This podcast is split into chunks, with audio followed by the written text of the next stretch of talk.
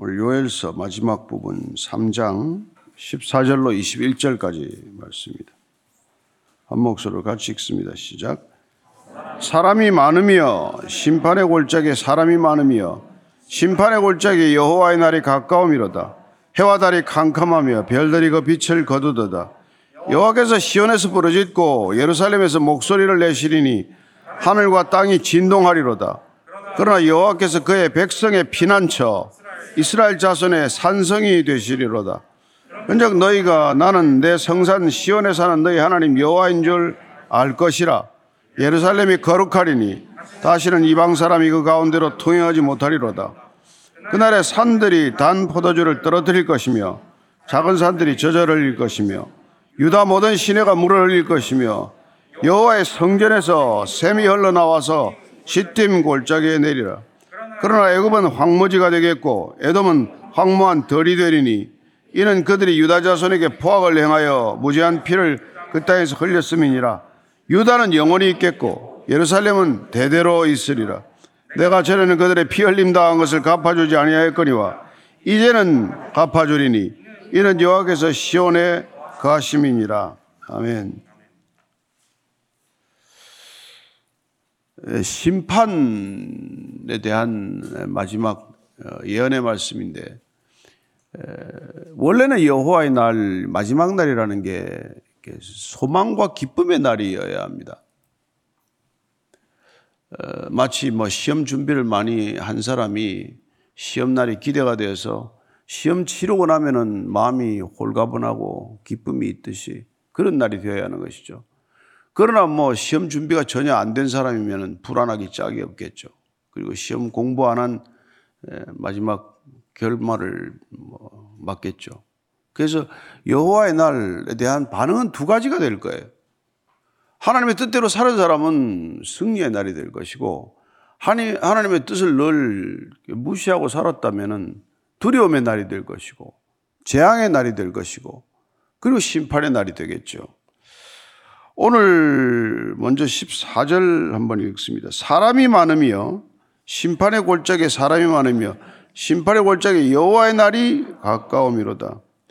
여기 사람이 많다고 번역을 했는데 그냥 한 단어예요. 소동이라고 돼요. 대소동, 대혼란. 마지막 날의 모습은 그런 거라는 것입니다. 심판의 골짜기는 앞에 보면 12절에 여호사밧 골짜기로 나와 있죠. 여호사밧이라는 뜻이 여호와께서 심판하신다는 뜻이에요. 여호사밧 골짜기 동일하게 심판의 골짜기, 그 골짜기를 말하는 것입니다. 그 심판의 골짜기에 사람이 많다는 거예요. 대소동이 일어난다는 것입니다. 대소동. 어쩌면 우리가 이 악이 만연한 모습과도 마찬가지예요. 왜 사람이 많아지면 꼭 시끄러워야 할 이유가 없지 않습니까?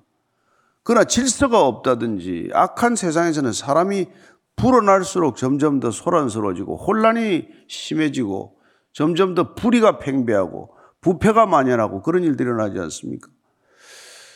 그래서 여러분, 어떻게 보면은 이 땅에 부패가 만연한다, 악이 만연한다, 이렇게 해서 세상이 견디겠나 하는 것은 마지막을 향한 징조요, 마지막에 심판이 임박했다는 뜻이지만 하나님께서는 악이 관영할 때까지, 악이 찰 때까지 심판을 미루고 계신다, 그런 뜻이죠.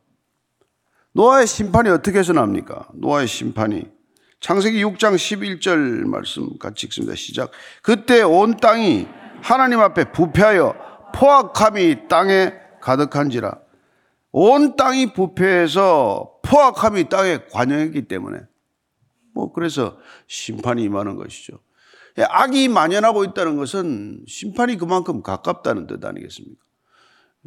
구름이 짙고 먹장 구름이 짙게 몰려온다 그러면 소나기가 오는 것을, 비가 내리는 것을 우리가 예감할 수 있듯이 이 땅이 온통 악으로 만연해 있다. 얼마나 견디겠어요? 그런 일이 오고 다가오고 있다는 것입니다. 여기는 심판의 골짜기로 되어 있지만 스가랴서에 보면 므깃도 골짜기로 표현되어 있어요. 므깃도 골짜기. 스가랴서 12장 11절입니다. 시작. 그날에 예루살렘에 큰 애통이 있으리니 므깃도 골짜기 하다드림몬에 있던 애통과 같을 것이라. 이 므깃도 골짜기라면 이스라엘 백성들에게서는 늘 전쟁이 그치지 않았던 곳입니다. 그러니까 어떤 심판 생각하면 전쟁과 그런 혼란이 기억이 될 것이고, 그게 가장 잦았던 곳이 므깃도 골짜기예요. 나중에 여기서 이게 이게 요시아 왕이 또 죽지 않습니까, 그죠? 개혁을 위한 큰 기치를 들었던 사람도 여기서 죽게 되고 하는 므깃도 골짜기. 계시록에 가면은 아마겟돈 골짜기로 나와요. 아마겟돈. 아마겟돈이라는 게 원래 그냥 산을 부서뜨리다는 뜻이에요. 산이 부서지는 게 여러분 아마겟돈 심판 아닙니까? 그 아마겟돈 골짜기로 표현되고, 므깃도 골짜기, 여호사밧 골짜기, 심판의 골짜기 다 같은 뜻이에요. 심판이 일어나는 골짜기를 뜻하는 거예요. 15절입니다. 해와 달이 캄캄하며 별들이 그 빛을 거두더다. 앞에도 여호와의 날에 그게 나왔죠. 30절 31절 2장 보면은 내가 이적을 하늘과 땅에 베풀리니 곧 피와 불과 연기 기둥이라. 여호와의 크고 두려운 날이 이르기 전에 해가 어두워지고 달이 핏빛같이 변하리니와. 빛을 내는 모든 것들이 빛을 잃는다는 것, 그게 심판의 전조죠. 빛이 사라지는 것이죠. 흑암과 혼돈과 공허 가운데 빛이 있으라 하셨던 창조의 질서가 시작이 되었던 그 빛이 이제 잃어버리는 거죠. 이 세상이 점점 어두워진다. 그것도 심판의 조짐이죠. 여러분의 얼굴이라도 저는 밝게 되기를 바랍니다. 어두운 얼굴로 다니지 마십시오. 세상이 어두운데 여러분들 얼굴이라도 빛이 나야 되지 않겠습니까? 근데 여기 시제를 보면 원문에 해와 달이 캄캄하며 별들이 그 빛을 거두었다라고 과거 완료형으로 시제가 되어 있어요. 앞으로 올 심판에 대해서 과거 완료를 썼다는 것은 예언적인 뜻이거든요. 그리고 이미 하나님의 백성들은 이 심판이 끝난 이후의 상황을 내다보고 있는 거예요. 심판 자체를 과거로 보는 것, 심판이 이미 끝난 것처럼 살아가는 것, 그게 여러분들 구원받은 백성들의 삶이어야 하지 않겠어요?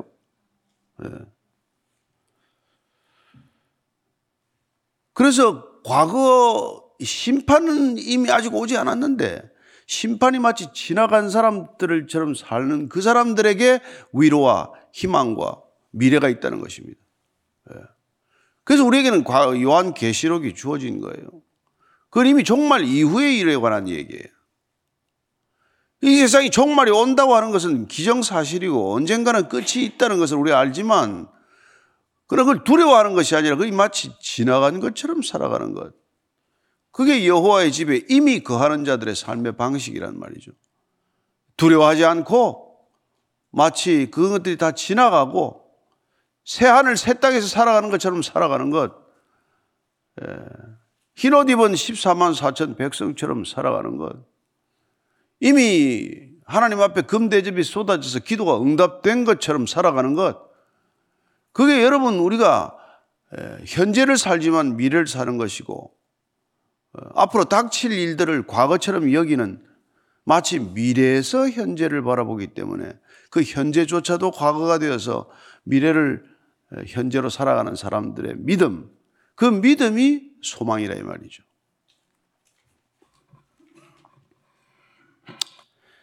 자, 16절 17절입니다. 시작. 여호와께서 시온에서 부르짖고 예루살렘에서 목소리를 내시리니 하늘과 땅이 진동하리로다. 그러나 여호와께서 그의 백성의 비난처 이스라엘 자손의 산성이 되시리로다.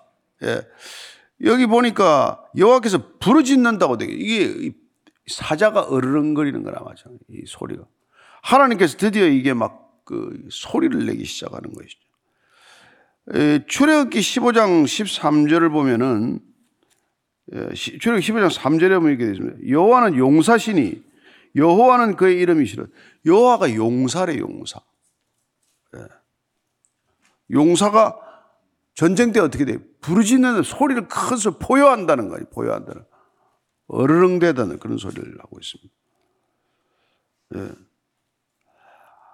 아모스서 3장 8절을 보면 이렇게 돼요. 사자가 부르짖은즉 누가 두려워하지 아니하겠느냐? 주 여호와께서 말씀하신즉 누가 예언하지 알겠느냐? 하나님께서 말씀하시는 것을 사자가 부르짖는 것으로 비유하는 거죠. 그렇게 표현하는 것이죠. 하나님의 말씀이 여러분 살았고 힘이 있고 어떤 것보다 능력이 있다는 것, 그걸 이렇게 표현하는 거라면 사자가 부르짖는 것 같다. 옛날 사람들은 사자보다도 더 큰 힘이 없잖아요, 그죠? 예, 그런 소리를 낼 텐데 그때 하늘과 땅이 진동할 것이고, 예, 모든 심판받는 백성들에게는 진동이 두려움이 되겠지만 어떻습니까? 구원받는 백성들에게서는 피난처, 이스라엘 자손에게서는 산성이 된다고 말합니다. 누구에게는 두려움이 될 수 있고 누구에게는 안전이 될 수 있다는 것입니다. 예, 저는 여러분들에게는 안전이 될 줄로 믿습니다. 믿음은 그런 두려움이 아니라 안전을 가져다 주는 것이죠. 예, 너희를 향한 나의 생각을 안 하니 재앙이 아니요 평안이다. 그렇게 말씀하지 않으셨습니까? 자, 17절입니다. 시작. 그런즉 너희가 나는 내 성산 시온에 사는 너희 하나님 여호와인 줄 알 것이라. 예루살렘이 거룩하리니 다시는 이방 사람이 그 가운데로 통행하지 못하리로다.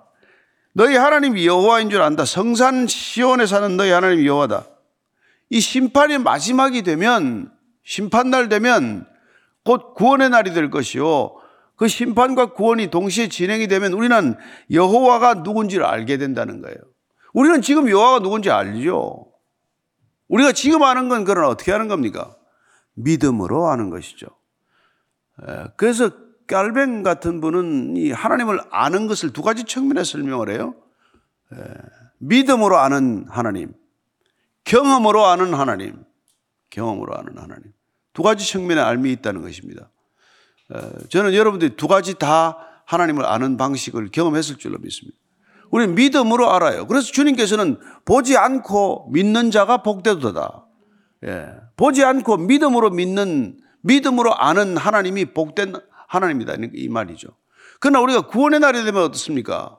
마지막에 모든 것이 드러나고 백일하에 모든 것이 다 드러나서 이제는 눈과 눈으로 볼 때, 그때 우리는 이제는 성화가 완성되는 것을, 하나님을 눈으로 보는, 이제는 맞대면에서 아는 그런 알미 된다는 것이죠.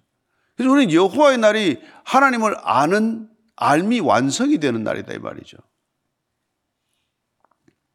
그런 놀라운, 기대가 안 됩니까, 여러분? 예. 우리는 심판이 기대가 되는 사람이에요. 우리는 죽음이 기대가 되는 사람입니다. 우리는 천국 소망이 분명한 사람이에요. 우리는 이 삶의 과정들이 힘들다는 것 잘 압니다. 날마다 살아가는 것, 악이 만연해가는 세상에서 견딘다는 것 쉽지 않다는 것 잘 압니다. 그러나 이 마지막이 올 때 우리는 하나님을 이제 더 이상 믿음으로 아는 하나님을 넘어서서 이제는 체험해서 아는 하나님을 경험할 것이고, 그 성화가 완성되는 날이고 구원이 완성되는 날 아닙니까?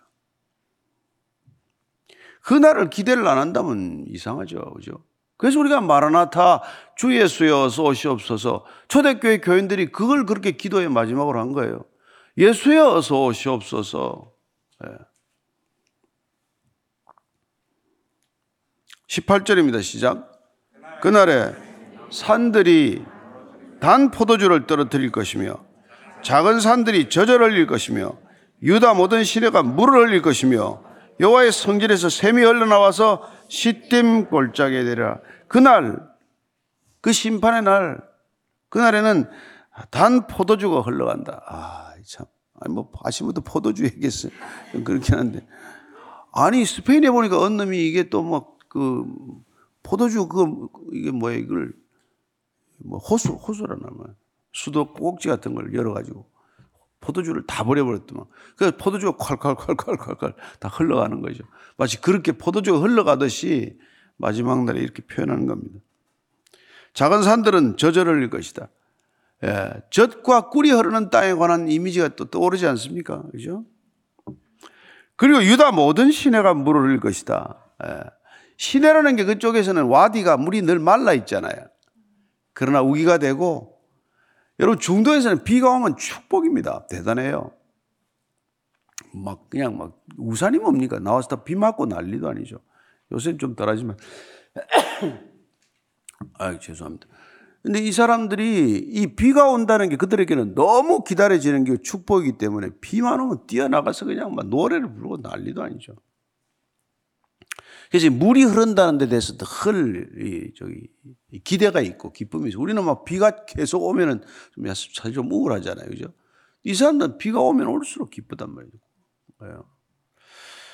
그래서 이게 모든 게 물이 흘러내리는 것, 그래서 그날의 소망도 성전에서 물이 흐르는 것, 이런 것들을 연상하는 것이죠. 여호와의 성전에서 샘이 흘러나와서 시딤 골짜기에 내리라. 시딤 골짜기, 시딤은 아카시아 골짜기인데 바싹 마른 골짜기로 물이 흘러가는 이런 그림을 연상케 하는 것이죠. 그게 그날에 있을 일이란 말이에요. 성전에서 샘이 흘러나온다, 이런 얘기. 스가랴서 14장 8절인가요? 예. 스가랴서 14장 8절 한번 보시죠. 14장 8절이죠. 같이 읽습니다. 시작. 그날에 생수가 예루살렘에서 솟아나서 절반은 동해로 절반은 서해로 흐를 것이라. 여름에도 겨울에도 그러라. 이게 그들에게는 이게 여러분 구원의 그림이에요. 생수가 흘러나와서, 예? 예루살렘에서 솟아나서. 예루살렘이 물이 늘 부족한 곳이거든요. 물이 항상 부족한 곳이에요. 그런데 막 생수가 솟아가지고 절반은 동해로 절반은 서해로 흘러가는 것, 이렇게 얘기하고 있습니다. 에스겔 47장 12절입니다. 에스겔 47장 12절이에요. 시작. 광좌우 가에는 각종 먹을 과실나무가 자라서 그 잎이 시들지 아니하며 열매가 끊이지 아니하고 달마다 새 열매를 맺으니 그 물이 성소를 통하여 나옴이라. 그 열매는 먹을만하고 그 잎사귀는 약 재료가 되리라. 성소에서 물이 나와가지고 흘러가서 온 사방에 흐르기 시작을 하면은 열매가 맺힌단 말이에요. 열매가, 과일이 맺힌단 말이죠. 예. 항상 그 과일이 맺히는 그림이 어디서 나옵니까? 계시록에 나오죠. 계시록에. 예. 그래서 계시록 22장 마지막에 1절 2절입니다. 시작. 또 그가 수정같이 맑은 생명수의 강을 내게 보이니 하나님과 및 어린 양의 보좌로부터 나와서 길 가운데로 흐르더라. 강 좌우에 생명나무가 있어 12가지 열매를 맺되 달마다 그 열매를 맺고 그 나무 잎사귀들은 만국을 치료하기 위하여 있더라. 성전에서 흐르던 게 어디서 흐른다고요? 지금은 하나님과, 예, 및 어린 양의 보좌로부터 나와서 이제 생수가 흘러간다고 말합니다. 예. 이 생수가 흘러가는 그림을 좀 그려봐야 되는데 별로 기쁘지 않은 모양. 생수가 성전에서 생수가 콜콜콜콜 흘러가는 거, 이게 얼마나 기쁜지 그들에게는 막 큰 기쁨인데 여러분들은 아침부터 무슨 소리 하나 그런 표현인데. 자, 그 심판의 그림이 계속됩니다. 19절입니다. 시작. 그러나 애굽은 황무지가 되겠고 에돔은 황무한 들이 되리니 이는 그들이 유다 자손에게 포악을 행하며 무지한 피를 그 땅에서 흘렸음이니라. 앞서 보면은 4절에 보면은 두로와 시돈과 블레셋에 관한 심판의 예언이 있습니다. 예. 이스라엘 백성들을 괴롭혔던 사람들이 심판받는 거란 말이에요. 이스라엘 백성들을 짓밟고, 예. 이스라엘 백성들의 죄악을 하나님이 심판하지만 심판의 도구가 되었던 인근 열국 만국들 또한 심판받는 날이 이 날이다, 이 말이죠. 그래서 뭐 두로, 시돈, 블레셋 이 괴롭힌 사람들 다 심판받고, 오늘 보면 여기는 지금 애굽과 특별히 에돔이 나오죠. 가장 이스라엘을 괴롭혔던 자들이 이자들이란 말이에요. 그 여러분 믿음의 사람들을 괴롭히고 하나님의 자녀들을 괴롭힌 사람들 안 편합니다. 좋지 않아요. 나중에 다 대가를 치러야 됩니다. 여러분 조금 뭐 괴로움을 당하더라도 여러분을 괴롭히는 사람들 용서하세요. 하나님이 다 갚아주실 것이고 그 사람들, 예, 몇 배로 받을 거란 말이에요. 에돔이라는 나라도, 에돔이라는 나라 그렇잖아요. 이 친구들이 원래는 혈족 아닙니까, 그죠? 그런데 이 출애굽할 때 따라오면서 괴롭혀가지고 계속, 그리고 또 뭐예요, 그 지나갈 때 못 지나가겠죠. 에돔이라는. 그럼 마지막에 바벨론에 멸망할 때는 참여해가지고 바벨론 편에 서서 이스라엘을 약탈했던다는 말이에요. 하나님께서 그걸 다 기억하고 있다. 갚아준다. 애굽은 430년간, 400년간 그 노예로 부려먹은 나라 아니에요. 그래도 번성한다고 애들을 갖다 또 태어나니까 이 남아들을 다 죽이라고 했던 나라 아닙니까? 요시아 왕도 죽였고 애굽이 괴롭힌 것도 말 못해요. 애굽이 사실은 제일 이스라엘을 괴롭힌 나라 중에 하나란 말이에요. 그런데도 늘 이스라엘의 조정에서는 친애굽파가 없어지질 않아. 꼭 그렇게 괴롭힌 나라에 대해서 그걸 한단 말이에요. 참 이상한 일이죠. 그렇지만은 그들이 이제 다 황무지가 된다는 겁니다. 다. 그들이. 유다 자손에게 포악을 행했기 때문에, 무제한 피를 흘렸기 때문에 그 다 피값을 갚는다는 거예요. 여러분, 그렇게 피, 생명은 피에 있다는 거 아닙니까? 피를 흘린 거는 다 갚아주신다는 거예요. 예, 그래서 이 땅에 좀 피를 흘리더라도 너무 억울하게 생각하지 마시고, 코피도 흘리고, 열심히 사십시오, 사시면. 20절 21절입니다. 시작. 유다는 영원히 있겠고 예루살렘은 대대로 있으리라. 내가 전에는 그들의 피 흘림 당한 것을 갚아주지 아니하였거나 이제는 갚아주리니 이는 여호와께서 시온의 가심이니라. 유다는 영원히 있겠고, 예, 이제는 영원히 있겠다는 거란 말이에요. 예루살렘은 대대로 있으리로다. 전에는 그들이 피 흘림 당한 것을 내가 안 갚아줬는데 이제는 갚아주리라. 이제는 내가 갚아주리라. 야, 이게 하나님의 약속, 언약이란 말이에요. 이제는 갚아주리라. 이걸 기억하셔야 됩니다. 하나님이 갚아주실 것이다. 그런데 여기 갚아주다는 게 사실은 이게 히브리어 동사를 보면 깨끗하게 하다는 거예요. 정결하게 하는 겁니다. 그 다음에 중요한 뜻인데 무죄로 만든다는 거예요. 하나님이 갚아준다는 것은 우리를 더 이상 죄인으로 취급하지 않고 죄 없는 자로 여기겠다는 거란 말이에요. 그게 여러분 예루살렘에 이 대대로 있는 것보다 더 중요한 게 뭡니까? 예수님이 오신 거란 말이에요. 그분이 오셔서 우리를 이제는 갚아준 게 뭡니까? 우리를 깨끗하고 정결하게 하신 거란 말이에요. 우리를 죄 없는 자로 그분의 보혈로 정결케 하셔서, 예, 우리를 의인으로 만드신 거란 말이에요. 그리고 또 어떻게 약속을 하셨습니까? 내가 너희와 항상 함께 있으리라 약속한 거란 말이에요. 예.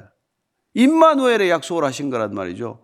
이제는 갚아주리라. 이게 뭐 여러분들 돈 좀 뭐 빚 좀 갚아준다는 그 정도 차원이 아니란 말이에요. 우리를 정결케 해서 우리를 의인이 되게 하시고 우리를 의롭다 하시고 우리를 거룩하게 하시고 우리를 죄 없다 하시고 그리고 영원히 내가 너와 함께 하리라. 보라, 내가 세상 끝날까지 너희와 항상 함께하리라. 이게 여러분 갚아주는 거예요. 예, 갚아요. 여러분들 지금 뭐 이미 갚아준 걸, 하나님의 임재가 우리와 함께하는 것, 이거보다 큰 축복, 큰 약속이 어디 있습니까? 예. 근데 이 약속은 구약 때부터 계속된 약속이에요. 신명기 32장 43절입니다. 같이 읽습니다. 신명기 32장 4절 시작. 너희 민족들아 주의 백성과 즐거워라. 주께서 그 종들의 피를 갚으사 그 대적들에게 복수하시고 자기 땅과 자기 백성을 위하여 속죄하시리로다. 예, 이게 신명기에서도 약속한 약속이란 말이에요. 그 땅을 내가 피를 갚아주고 복수하고, 예, 그리고 자기 백성을 위하여 속죄할 것이다. 약속하신 것이죠. 에스겔서 48장 35절 마지막입니다. 시작. 그 사방의 합계는 18,000척이라 그날로 부르는 그 성읍의 이름을 여호와 삼마라 하리라. 그 구원 이후에 하나님의 땅 이름이 여호와 삼마인데 여호와께서 거기에 계신다. 이 여호와 삼마가 된다는, 여호와께서 거기에 계신다. 이게 여러분 하나님의 임재의 약속이요, 구원의 약속이요, 임마누엘의 약속이요. 예. 이 약속을 우리가 붙든 거란 말이에요. 이게 갚아주는 거예요. 갚아주신 거, 갚아주신 거. 또 뭐 주실래나, 또 뭐 없나, 자꾸 이렇게 생각해요. 응? 계속 그냥 뭐 또 없나, 또 없나, 또 하다가 다고 하는 무슨 거머리처럼 된다는 거예요. 예. 이걸 여러분 기억하셔야 돼요. 예. 그래서 우리는 정말 하나님께서 우리에게 끊임없이 함께 해주신다는 이 약속을 붙들고 살아가는 것보다 더 큰 능력이 없고 복이 없다는 것을 기억하시기 바랍니다. 그리고 우리가 예레미야서 29장 11절 이 말씀을 읽고 마치겠습니다. 시작. 여호와의 말씀이니라. 너희를 향한 나의 생각을 내가 아나니 평안이요 재앙이 아니니라. 너희에게 미래와 희망을 주는 것이라. 미래와 희망을 어떻게 줍니까? 우리와 함께 하심으로, 항상 함께 하심으로. 그분은 늘 미래를 우리에게 현재로 살게 하시는 분입니다. 희망을 지금부터 우리에게 현실로 살게 하시는 분인 줄로 믿습니다. 기도할 때 하나님, 주님 함께 해주셔서 감사합니다. 오늘도 주님과 함께 손잡고 기도하겠습니다. 손잡고 이 기도의 자리를 떠나겠습니다. 하루 종일 주님과 손잡고 동행하는 하루 되게 하여 주옵소서. 함께 기도하겠습니다. 하나님 아버지, 얼마나 감사한지요. 이 불안한 세상, 정말 하나도 확실한 것이 없는 불확실성의 시대를 살아가지만 주님께서 우리에게 미래와 희망을 주셨고, 미래와 희망을 우리에게 현실로 살게 하셨고, 날마다 주님과 함께 동행하는 이 기쁨 놓치지 않게 하셨사오니 오늘도 주님과 함께 동행하는 하루가 되게 해 주옵소서. 주님과 함께 하겠다는 약속보다도 더 분명한 하나님의 언약이 없는 줄로 믿습니다. 하나님, 우리에게 죄 없다 하시고 이제 내가 갚아주리라고 하셨던 그 모든 약속, 지금과 함께 하심으로, 우리와 함께 하심으로 다 갚아주신 줄로 믿습니다. 우리와 함께하는 놀라운 이 믿음의 동행, 오늘도 이어지는 하루가 되게 하여 주시옵소서. 하나님 아버지, 얼마나 감사한지요. 별일 없어서 감사합니다. 주님과 함께 하시기 때문에 별일이 없는 줄로 믿습니다. 평탄한 하루, 평상한 하루, 그렇게 별일이 없는 하루가 되게 하여 주신 것, 주님께서 늘 동행해 주시기 때문임을 기억하게 하여 주옵소서. 이제는 십자가에서 오늘도 우리와 함께 하시기로 결정하신 우리 구주 예수 그리스도의 은혜와, 늘 함께 하시다가 우리를 품어주시는 아버지의 사랑과, 오늘도 함께 하시기 위하여 성령님으로 우리와 함께 동행하시는 그 은혜가 지금부터 영원까지 함께 하시기를 간절히 축원하옵나이다. 아멘.